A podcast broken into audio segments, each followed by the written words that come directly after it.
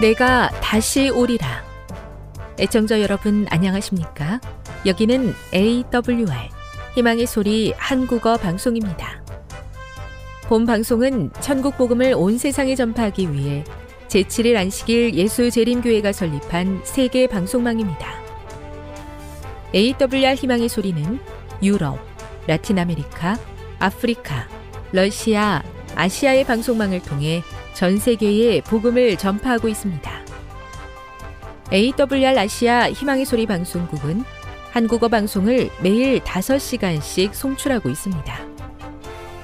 희망의 소리 방송은 인터넷과 스마트폰을 통해서도 언제나 청취하실 수 있습니다. 들으실 수 있는 인터넷 주소는 awr.org입니다. 유튜브로는 awr 코리아로 검색하시면 됩니다. 이 시간 희망의 소리 한국어 방송과 함께 보람있고 유익한 시간 되시기 바랍니다. 내가 다시 오리라. 여기는 AWR 희망의 소리 한국어 방송입니다. 주파수 안내입니다. 괌에서 송출하는 우리 방송은 한국 표준시로 밤 9시에 9895kHz로 밤 11시에 9800kHz로 다음날 오전 6시에 9695kHz로 각각 1시간씩 방송하고 있습니다. 우즈베키스탄에서 송출하는 우리 방송은 한국 표준시로 밤 10시에 15,670kHz로 타지키스탄에서는 밤 9시에 15,505kHz로 송출하고 있습니다. 애청자 여러분의 많은 청취 바랍니다.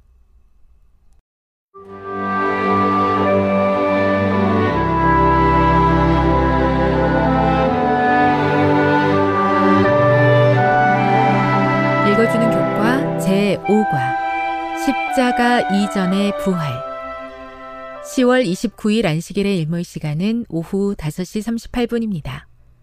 기억절입니다.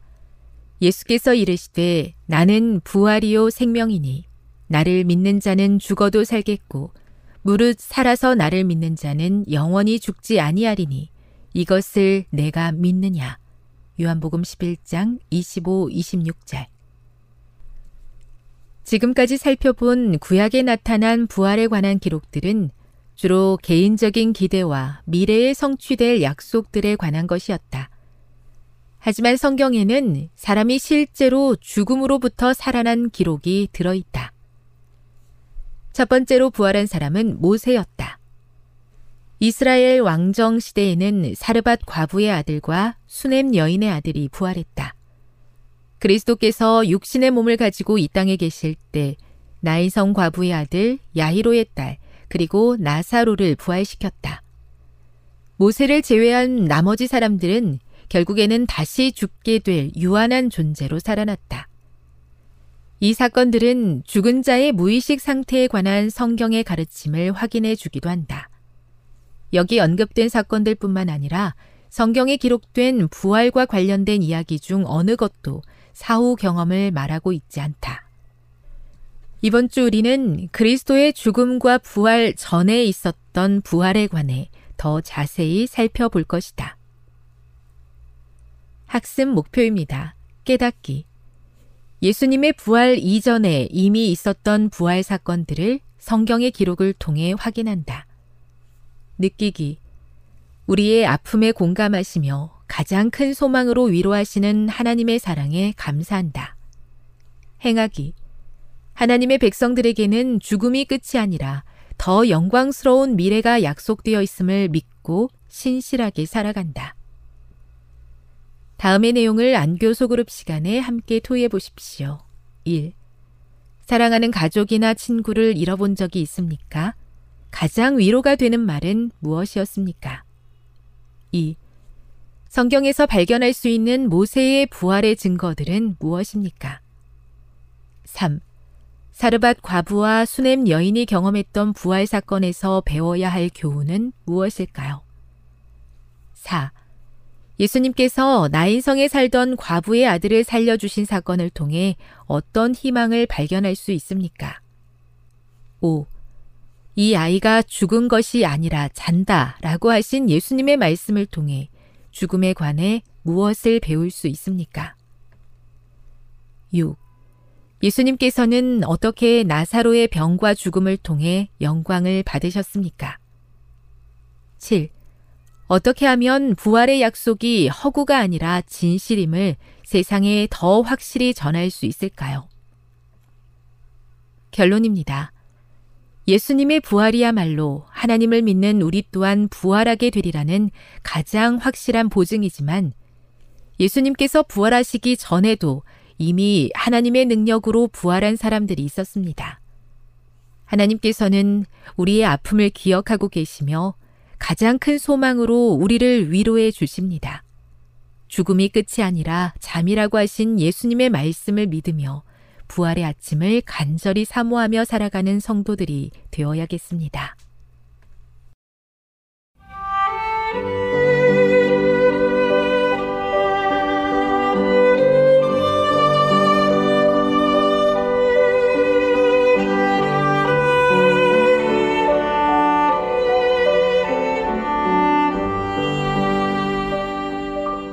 좋은 하나님 만나셨나요?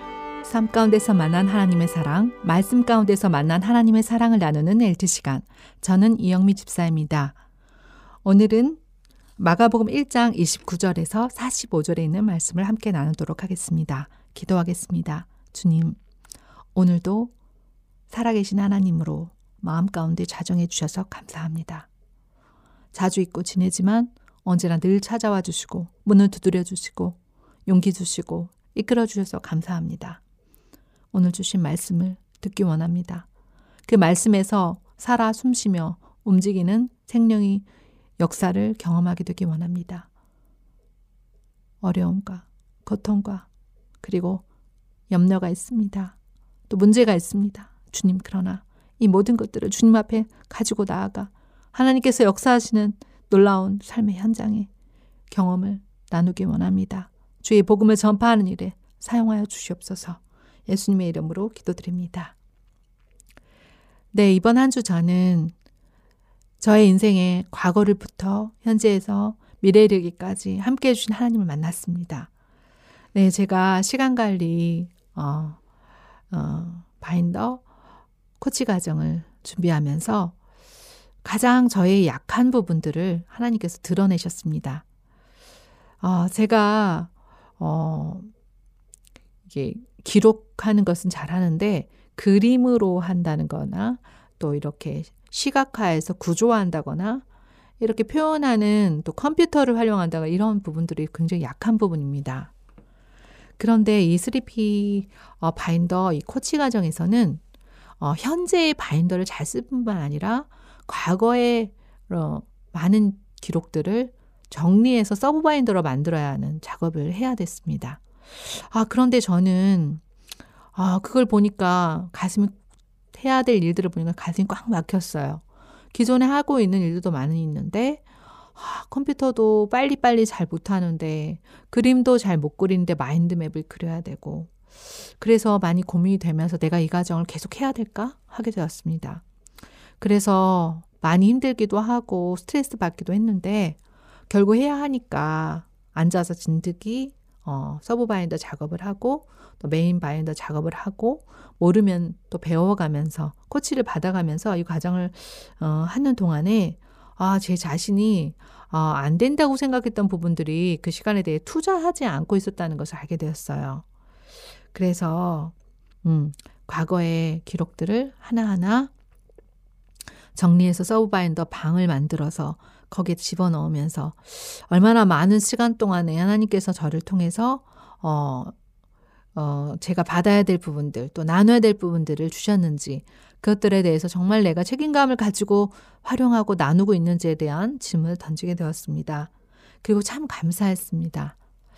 어, 정말 여러 가지 사역들을 경험하면서 느끼고 경험한 것들이 많은데, 하마터면 이렇게 정리하는 방법 배우지 않았다면 어, 그대로 어, 묻혀버렸을 하나님께 대한 감사를 다시 한번 꺼내서 나눌 수 있는 그런 도구들을 tool을 갖추게 되었다는 것에 큰 감사를 드리게 되었습니다.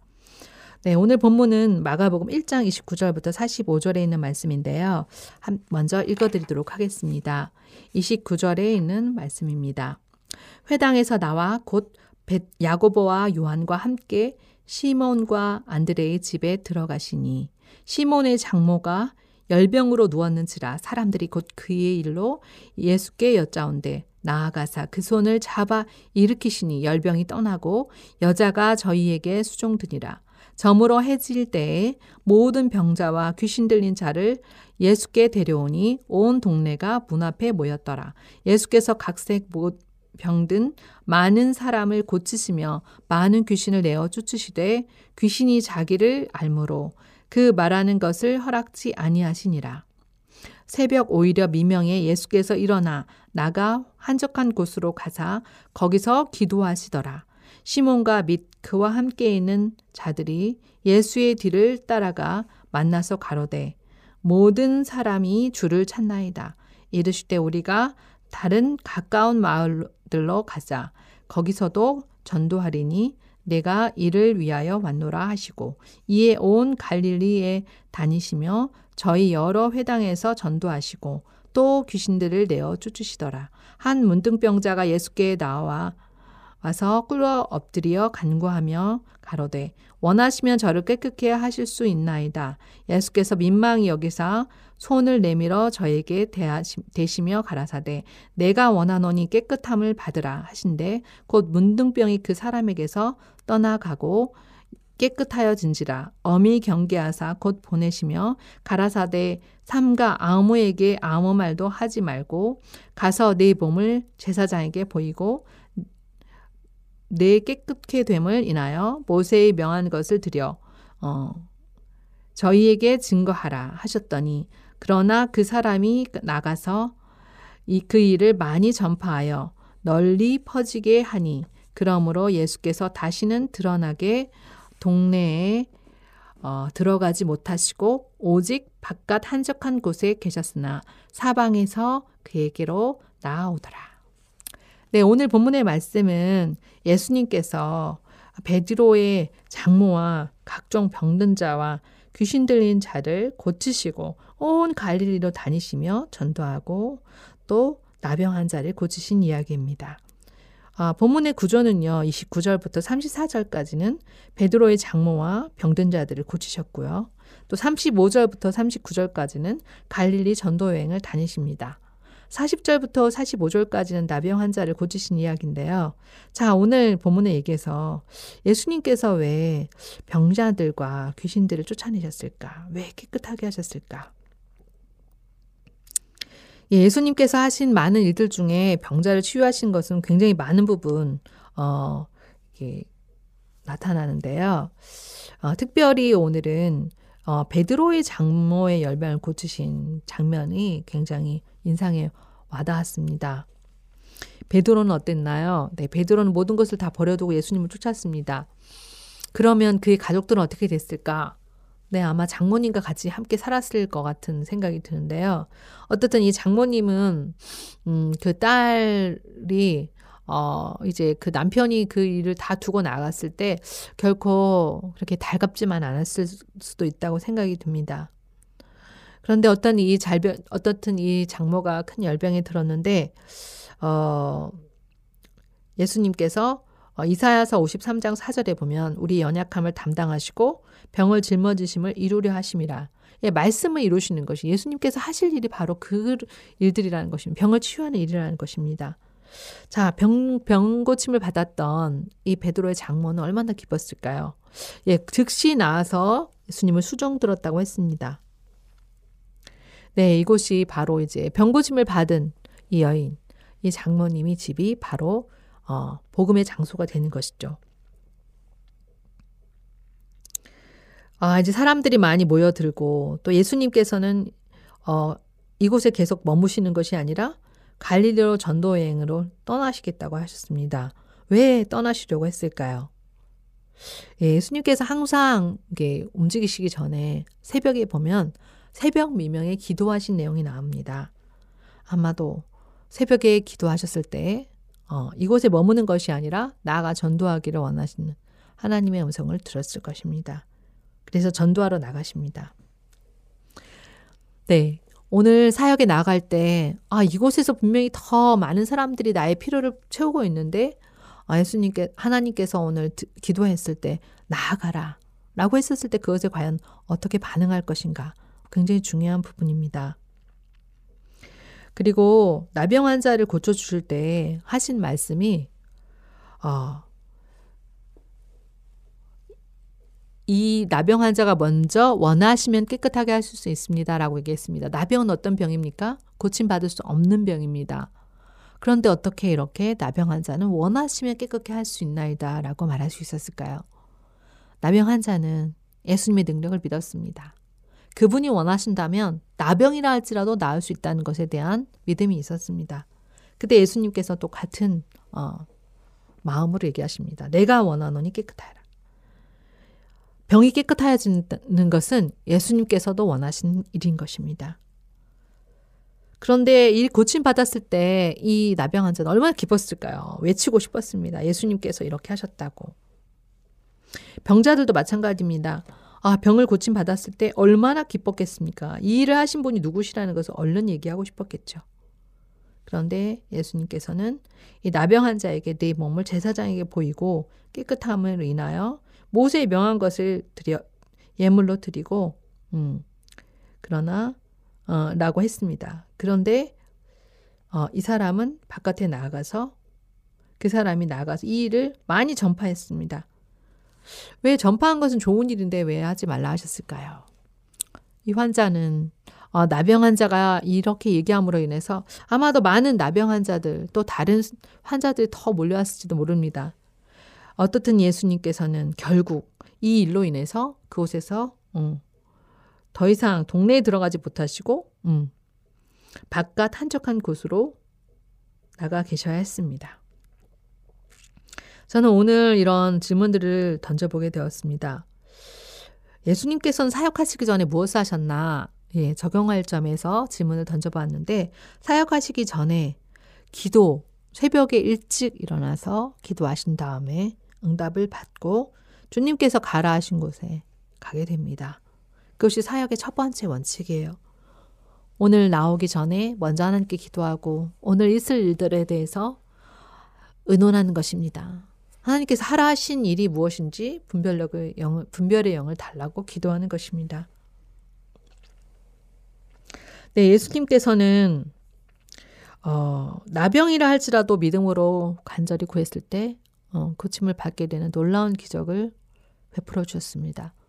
오늘 나병과 같은 죄의 병, 또 무서운 어, 불치의 병이 우리 안에 있습니다. 그러나 오늘 이 나병 환자가 주께서 원하시면 내가 꼭 깨끗하게 고침 받으나이다 하고 나의 병을 주님께로 가지고 나아갔을 때 요청했을 때 주님께서 원하시면 능히 고치는 놀라운 치유함을 받는 이적을 경험할 수 있습니다. 또한 어, 제사장에게만 증거하고 아무에게도 말하지 말라고 당부하신 이 말씀에 순종하지 못함으로 인하여 더 이상 동네에 들어가서 사역할 수 있는 기회를 어, 길이 막히는 경험들을 보면서 아, 내 생각에는 이것이 옳다고 느낄지 모르지만 하나님께서 가라고 하신 곳으로 가는 것이 가장 하나님의 사역을 나타낼 수 있는 일에 어, 중요한 일임을 오늘 말씀 가운데서 빼닫게 됩니다. 오늘 적용해 보겠습니다. 내가 오늘 사명을 감당해야 될 사역의 근거는 무엇인가? 네, 말씀을 이루기 위해 순종해야겠구나. 하루를 사역하기 전, 전에 제일 먼저 해야 될 것은 무엇인가? 하나님께 허락을 구하고 인도하심을 따라하겠구나. 오늘 내가 불가능한 게 보이는 질병과 또 사역의 장애물들을 어떻게 넘을 것인가? 하나님의 뜻대로 하나님이 원하시면 그 일을 이루어 주신다고 믿어야 되겠구나. 네. 믿음을 하나님께서 주시겠구나.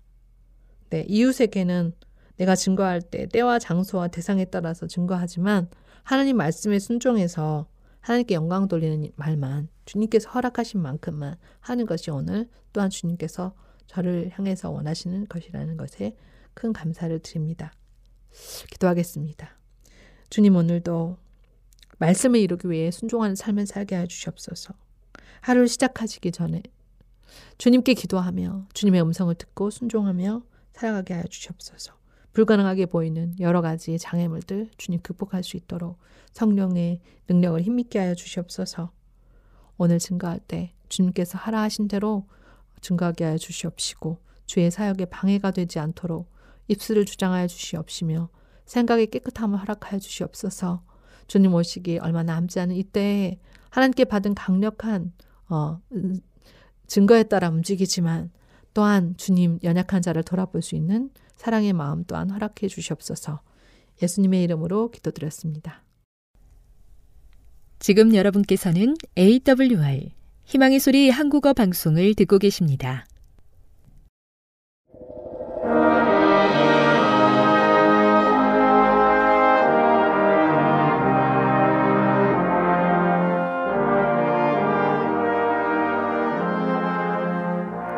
시청자 여러분 안녕하십니까? 하나님의 귀한 말씀으로 감동과 은혜를 나누는 시간입니다. 먼저 하나님의 말씀 출애굽기 3장 1절부터 12절까지의 말씀을 함께 보도록 하겠습니다. 모세가 그 장인 미디안 제사장 이드로의 양무리를 치더니 그 무리를 광야 서편으로 인도하여 하나님의 산 호렙의 이름에 여호와의 사자가 떨기나무 불꽃 가운데서 그에게 나타나시니라. 그가 보니 떨기나무에 불이 붙었으나 사라지지 아니하는지라. 이에 가로되 내가 돌이켜 가서 이 큰 광경을 보리라. 떨기나무가 어찌하여 타지 아니하는고 하는 동시에 여호와께서 그가 보려고 돌이켜 오는 것을 보신지라. 하나님이 떨기나무 가운데서 그를 불러 가라사대 모세야 모세야 하심에 그가 가로되 내가 여기 있나이다. 하나님이 가라사대 이리로 가까이 하지 말라. 너의 선 곳은 거룩한 땅이니 너의 발에서 신을 벗으라. 또 이르시되 나는 너의 조상의 하나님이니 아브라함의 하나님, 이삭의 하나님, 야곱의 하나님이니라. 모세가 하나님 배웁기를 두려하여 얼굴을 가리우매 여호와께서 가라사대 내가 애굽에 있는 내 백성의 고통을 정령히 보고 그들이 그 간역자로 인하여 부르짖음을 듣고 그 우고를 알고 내가 내려와서 그들을 애굽인의 손에서 건져내고 그들을 그 땅에서 인도하여 아름답고 광대한 땅 젖과 꿀이 흐르는 땅 곧 가나안 족속, 헷 족속, 아모리 족속, 브리스 족속, 히위 족속, 여부스 족속의 지방에 이르려 하노라. 이제 이스라엘 자손의 부르짖음이 내게 달하고 애굽 사람이 그들을 괴롭게 하는 학대도 내가 보았으니 이제 내가 너를 바로에게로 보내어 너로 내 백성 이스라엘 자손을 애굽에서 인도하여 내게 하리라. 모세가 하나님께 고하되 내가 누구관데 바로에게 가며 이스라엘 자손을 애굽에서 인도하여 내리까 하나님이 가라사대 내가 정령 너와 함께 있으리라 네가 백성을 애굽에서 인도하여 낸 후에 너희가 이 산에서 하나님을 섬기리니 이것이 내가 너를 보낸 증거니라. 오늘 저는 이 말씀을 중심으로 하나님 앞에 절망은 없다. 이런 주제로 말씀을 준비해 보았습니다. 돈이 많고 재산이 많은 사람에게는 적어도 물질적인 고통은 없습니다. 영어를 잘하는 사람들에게는 미국 사람이나 외국 사람을 만나는 두려움은 없습니다. 일본어를 잘하는 사람에게는 일본 사람을 만나는 두려움이 없고 중국말을 잘하는 사람에게는 중국 사람을 만나는 두려움이 없습니다. 여러분 말이 안 통하는 지역에 가서 산다는 것이 얼마나 큰 어려움이 있는 줄 아십니까? 저는 작년에 중국 연길 지역과 하얼빈, 길림, 장춘 지역 출장을 다녀오게 되었습니다. 연길에는 우리 조선적 동포들이 많아서 사는데 큰 불편함이 없었습니다. 그런데 하얼빈이나 길림 장춘 지역에는 우리 한국말, 조선말을 하는 사람이 아무도 없었습니다. 그래서 그곳을 출장하는 기간 동안은 매일이 긴장의 연속이었습니다. 긴장하는 것입니다. 오늘 하나님을 믿는 사람에게는 긴장과 절망이 없습니다. 하나님 앞에 절망은 없습니다. 오늘 읽은 본문의 말씀에 보면 주인공으로 모세가 등장하고 있습니다. 모세는 40세 민족을 구원하겠다고 애굽의 궁정을 뛰쳐나온 이후로 지금 현재는 절망의 노예가 되어 있는 것입니다. 나중에 알고 보면 다 하나님이 하시는 일이었지만 그 섭리를 모르는 모세에게는 엄청난 절망의 나날들이었습니다. 40세의 애굽의 궁정을 뛰쳐나와서 80세가 되기까지 모세는 40년을 미디안 광야에서 생활했습니다. 양을 쳤습니다. 애굽에서 왕의 교육을 받던 그 사람이 지금 현재는 미디안 광야에서 사람들이 별로 없는 곳, 그저 양들과 함께 그곳에서 생활하고 있는 것입니다. 그런데 하나님은 왜 그런 모세를 40년이나 그 황량한 미디안이라는 광야에서 살도록 허락하셨을까? 저는 그 부분에 대해서 많은 고민을 했습니다. 왜 하나님은 모세를 미디안 광야에서 그 기나긴 40년의 세월을 보내도록 하셨을까? 그러다 저는 이런 답을 얻게 되었습니다. 미디안 광야, 그곳은 이스라엘 백성들이 앞으로 40년을 지내게 될 곳이었습니다. 이스라엘 백성들이 가나안 땅에 들어가기까지 40년의 생활을 미디안 광야에서 보내야 했습니다. 그래서 모세로 하여금 그곳 지리를 잘 알도록 하나님은 모세를 훈련시켰을 것입니다. 그리고 그곳에는 호랩산이 있었습니다. 신의 산입니다. 하나님의 거룩한 십계명을 받을 산이 그곳에 있는 것입니다. 또한 그곳은 성소에 대한 계시를 받을 곳이었습니다. 하나님의 섭리를 우리는 지날 때는 잘 모릅니다. 지난 다음에 알게 됩니다. 힘들고 괴롭고 어려울 때, 왜 나는 이렇게 고통을 받는지에 대해서 때로는 원망도 합니다. 하나님이 계시는지에 대한 의심도 들기도 합니다. 하지만 지난 다음에 알게 되면, 아, 우리 하나님께서 왜 그때 나를 그런 어려움 가운데 있겠는지 우리는 깨달아 아는 것입니다. 모세도 그랬습니다.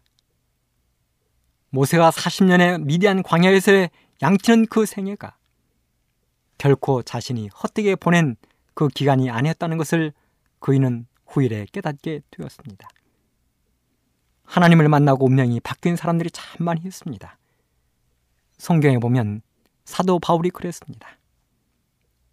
바리새인으로 혈기왕성하게 살던 그 사울이 예수님을 만나고 바울이 되기까지 그는 담에색 도상에서 왜 그런 엄청난 일을 겪었는지를 잘 몰랐지만 훗날 그는 예수님이 자신을 사랑해서 그렇게 불렀다는 것을 알게 되었습니다. 베드로도 예수님을 만나고 운명이 바뀌었습니다. 그저 그런 생에 어브로스의 삶을 살다가 한평생을 마칠 베드로가 예수님을 만난 다음에 그 운명이 바뀌었습니다. 그런 것처럼 모세도 호랩산에서 예수님을 만난 이후에 그의 모든 삶이 바뀌게 되었습니다. 미디안 광야에서의 모세의 삶은 하루하루가 지루한 삶이었습니다. 아침에 일어나면 양을 데리고 광야에 나가서 양을 치고 해가 지면 집으로 들어오는 것이 모세의 삶이었습니다. 그렇게 밤을 보내고 아침이 되면 또 그렇게 나가고 밤을 맞이하고 그런데 하나님은 그런 모세를 부르셨습니다. 그저 하루하루를 무료하게 보내는 그런 모세를 불러서 하나님의 위대한 종으로 만드셨습니다. 모세가 광야에서 자신의 모든 삶을 정리할 수밖에 없는 그런 생각에 잡혀 있을 때 하나님은 그를 불러내셨습니다. 그러므로 우리 모든 그리스도인들이 하나님을 믿는 사람들이 절망하지 말아야 할 것은 모세를 통하여 하나님은 바로 보여주셨습니다. 이 땅에 사는 사람들, 특별히 하나님을 믿는 사람들이 절망하지 말아야 할 몇 가지 이유가 있습니다.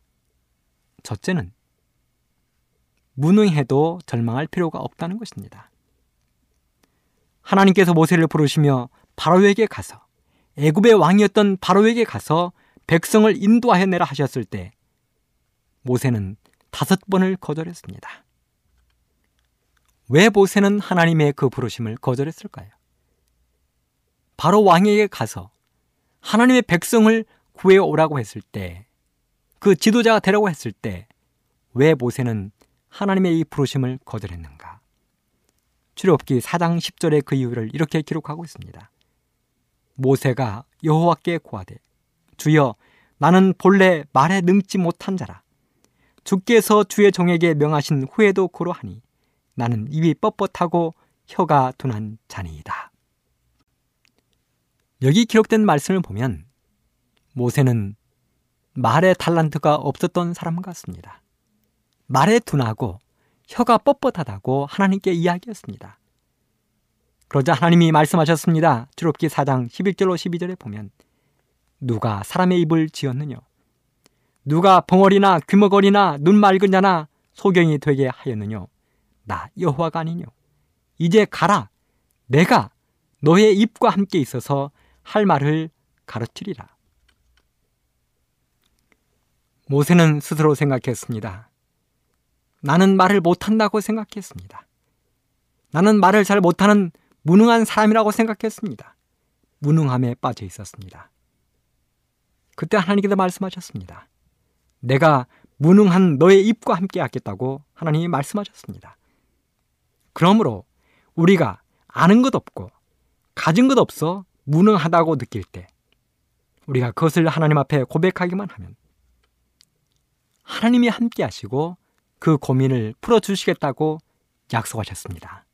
그러므로 내가 아는 것 없고 여러모로 부족하다고 느낄 때 절망하지 말게 되기를 간절히 바랍니다.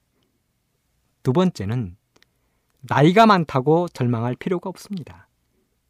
하나님이 호랩산 떨기나무에서 모세를 부르실 때 모세의 나이는 80살이었습니다.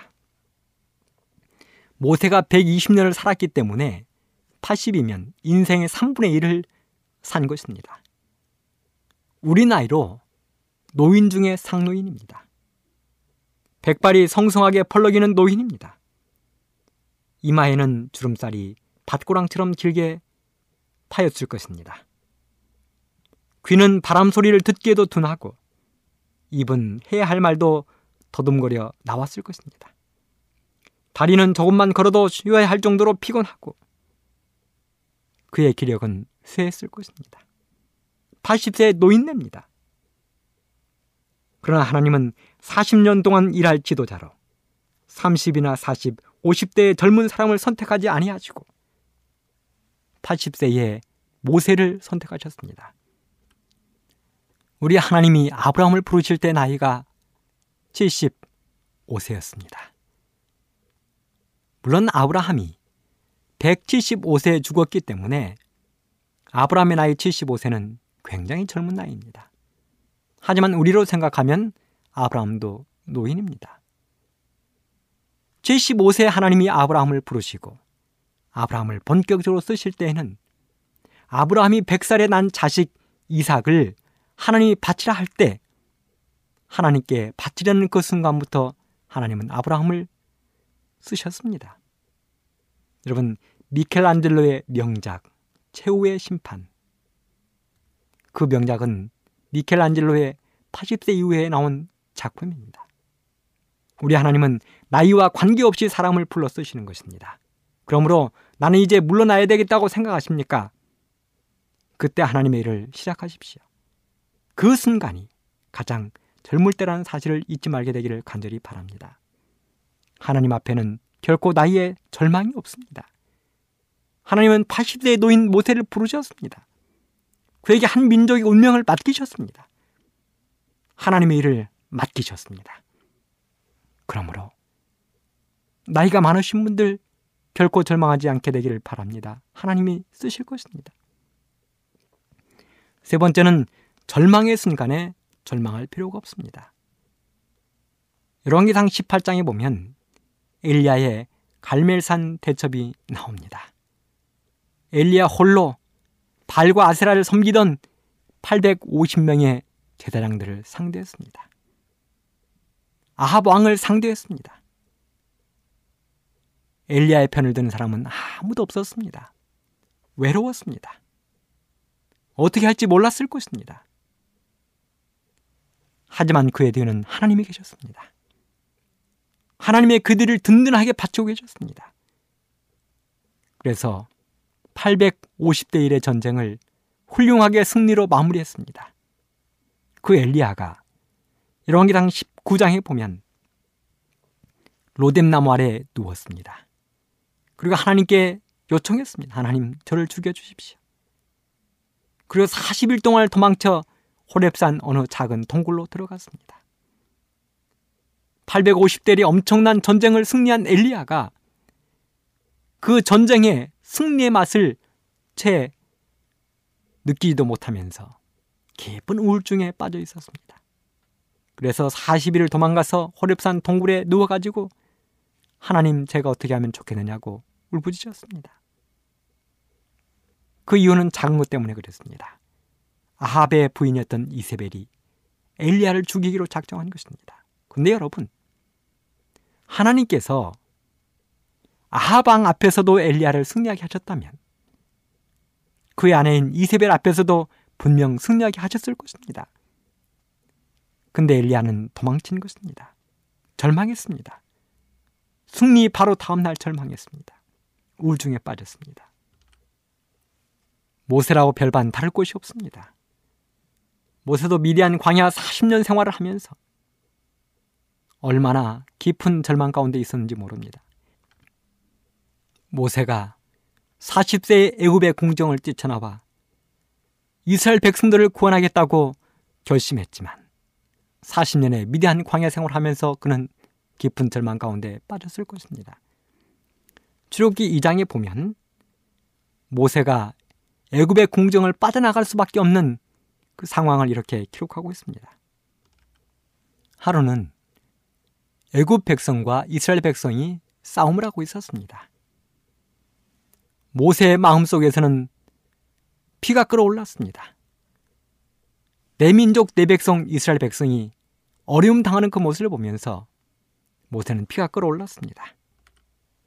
그래서 애굽 백성을 쳐 죽여 모래속에 파묻었습니다. 그런데 바로 그 다음 날 모세가 길거리 나갔을 때 이번에는 이스라엘 백성들끼리 싸우고 있었습니다. 모세는 안타까웠습니다. 자기 민족끼리 싸우는 모습이 안타까웠습니다. 그래서 왜 싸우느냐고 말렸습니다.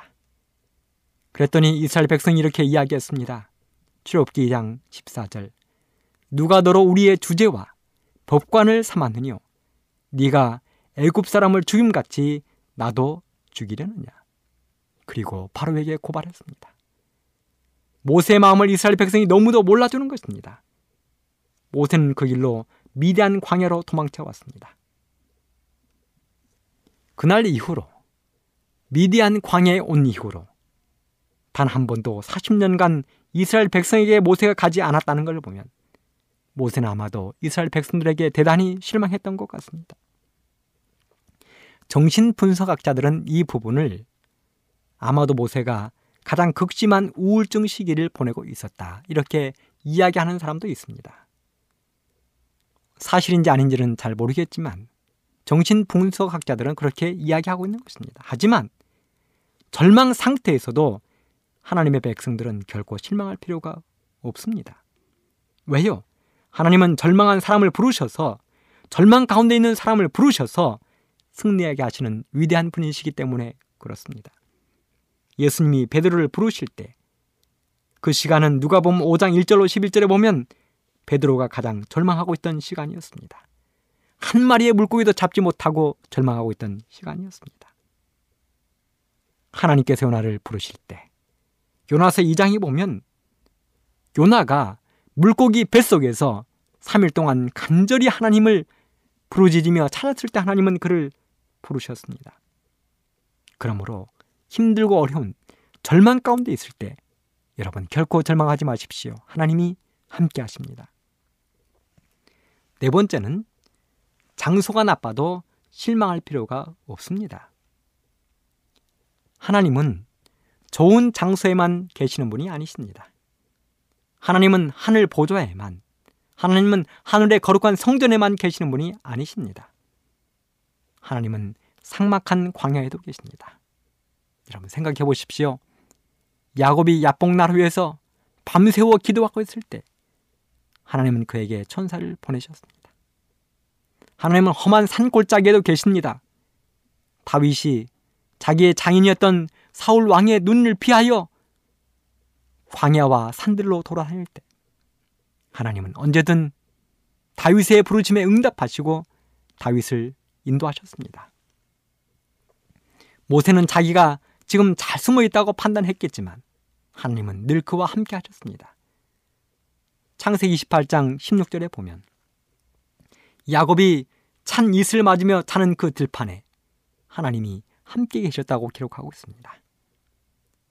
바울은 아라비아 사막에서 3년을 보내며 하나님과 동행했습니다.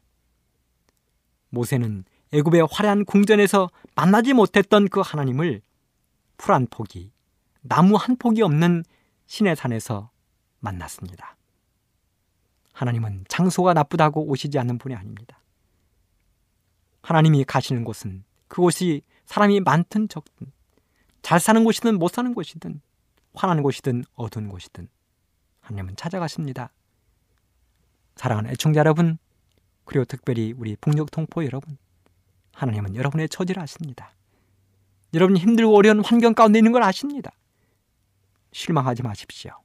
하나님이 함께 하십니다. 베드로는 바다에서 예수님을 만났습니다. 요나는 물고기 뱃속에서 하나님을 만났습니다. 다니엘은 사자 굴 속에서 하나님을 만났습니다.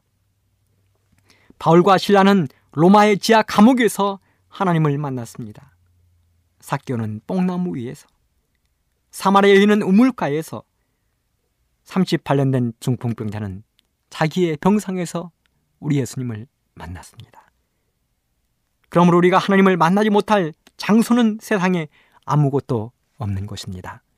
우리가 피하지만 않는다면, 숨지만 않는다면 하나님은 우리를 찾아오시고 위로하시고 용기 주시고 구원해 주실 것을 믿음으로 믿게 되기를 간절히 바랍니다. 시편 139편 1절로 12절의 말씀을 읽어드리겠습니다. 여호와여 주께서 나를 감찰하시고 아셨나이다. 주께서 나의 안고 일어섬을 아시며 멀리서도 나의 생각을 통촉하시오며 나의 길과 눕는 것을 감찰하시오며 나의 모든 행위를 익히 아시오니 여호와여 내 혀의 말을 알지 못하시는 것이 하나도 없으시니이다. 주께서 나의 전후를 들으시며 내게 안수하셨나이다. 이 지식이 내게 너무 기이하니 높아서 내가 능히 미치지 못하나이다.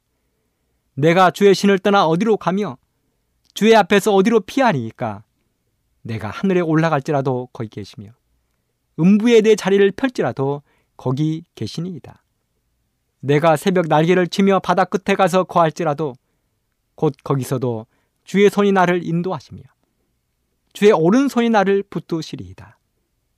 내가 혹시 말하기를 흑암이 정령 나를 덮고 나를 드론 빛은 밤이 되리라 할지라도 주에게서는 흑암이 숨기지 못하며 밤이 낮과 같이 비추나니 주에게는 흑암과 빛이 일반이니이다.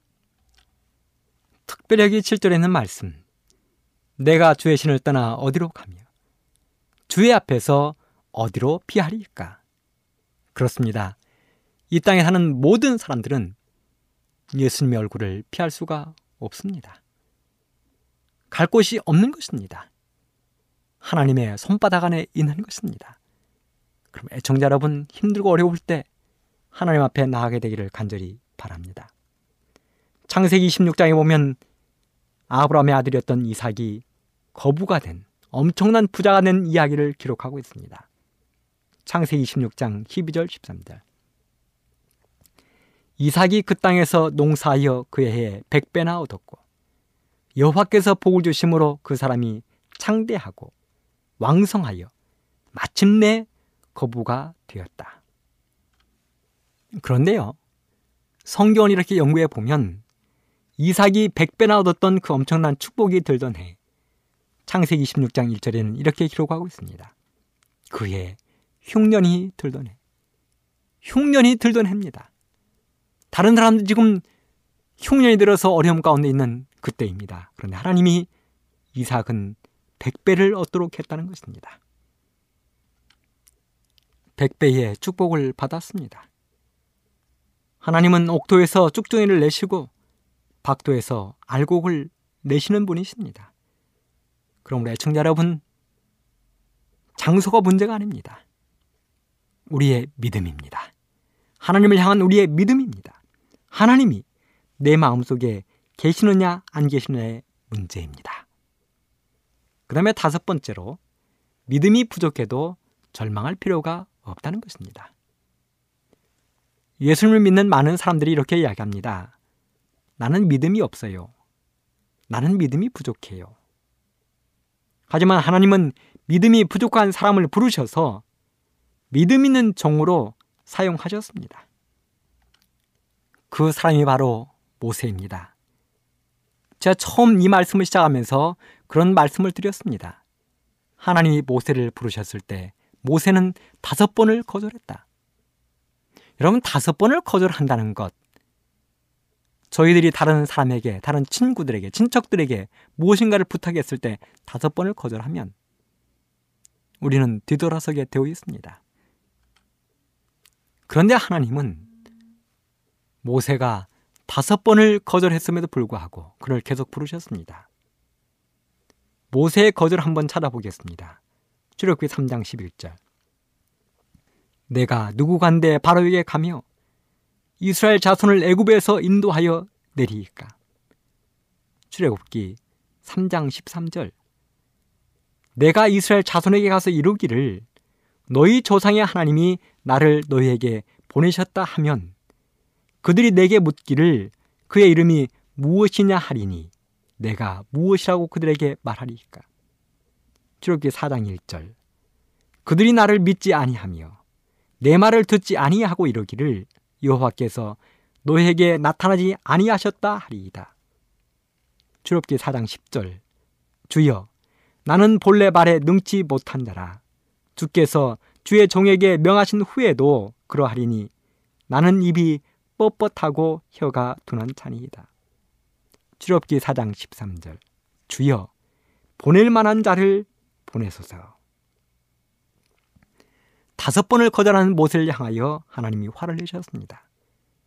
출애굽기 4장 14절 여호와께서 모세를 향하여 노를 발하시고 하나님께서 모세를 향하여 노를 발하시자 그때서야 모세가 일어섰습니다. 출애굽기 4장 20절 모세가 그 아내와 아들들을 나귀에 태우고 애굽으로 돌아가는데 하나님의 지팡이를 손에 잡았더라. 드디어 이 모세가 하나님의 지팡이를 손에 잡고 나아갔습니다. 사랑하는 애청자 여러분, 무능하다는 생각 때문에 절망될 때가 있습니까? 나이가 많다고 절망될 때가 있습니까? 절망스러운 일이나 환경 때문에 절망될 때가 있습니까? 장소가 집이 좋지 않아서 절망될 때가 있습니까? 믿음이 부족하다고 절망될 때가 있습니까? 바로 그때 하나님을 바라보시게 되기를 간절히 바랍니다. 우리 예수님을 바라보게 되기를 간절히 바랍니다. 왜냐하면 빌립보서 4장 13절 내게 능력 주시는 자 안에서 내가 모든 것을 할 수 있기 때문에 그렇습니다. 사랑하는 애청자 여러분, 우리는 할 수 없지만 하나님이 나와 함께 계시면 할 수 있습니다. 나는 할 수 없지만 하나님의 지팡이가 나의 손에 들면 할 수 있습니다. 절망할 필요가 없는 것입니다. 우리의 힘은 하늘에서 예수님에게서 나오기 때문에 그렇습니다. 그 예수님을 굳게 의지함으로 날마다 하늘 향하여 희망찬 행진하는 여러분과 제가 되기를 간절히 바라면서 말씀을 마치겠습니다. 감사합니다.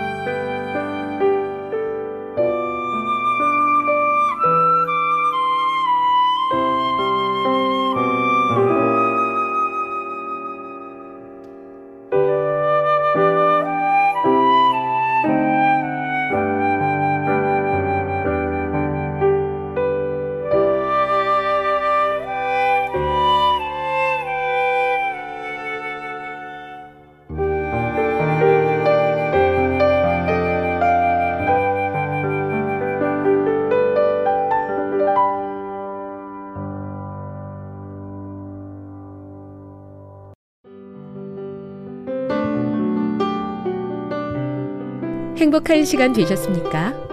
지금까지 여러분께서는 AWR 희망의 소리 한국어 방송을 청취하셨습니다. 방송을 청취하시고 문의를 원하시는 분은 우편번호 02461 대한민국 서울시 동대문구 이문로 1길 11 희망의 소리 방송부 앞으로 편지나 엽서를 보내주시거나 지역번호 02-3299-5296에서 8번으로 전화 주시기 바랍니다. 지금까지 함께 해주신 애청자 여러분들께 감사드립니다. 애청자 여러분, 다음 이 시간까지 하나님 안에서 늘 평안하십시오.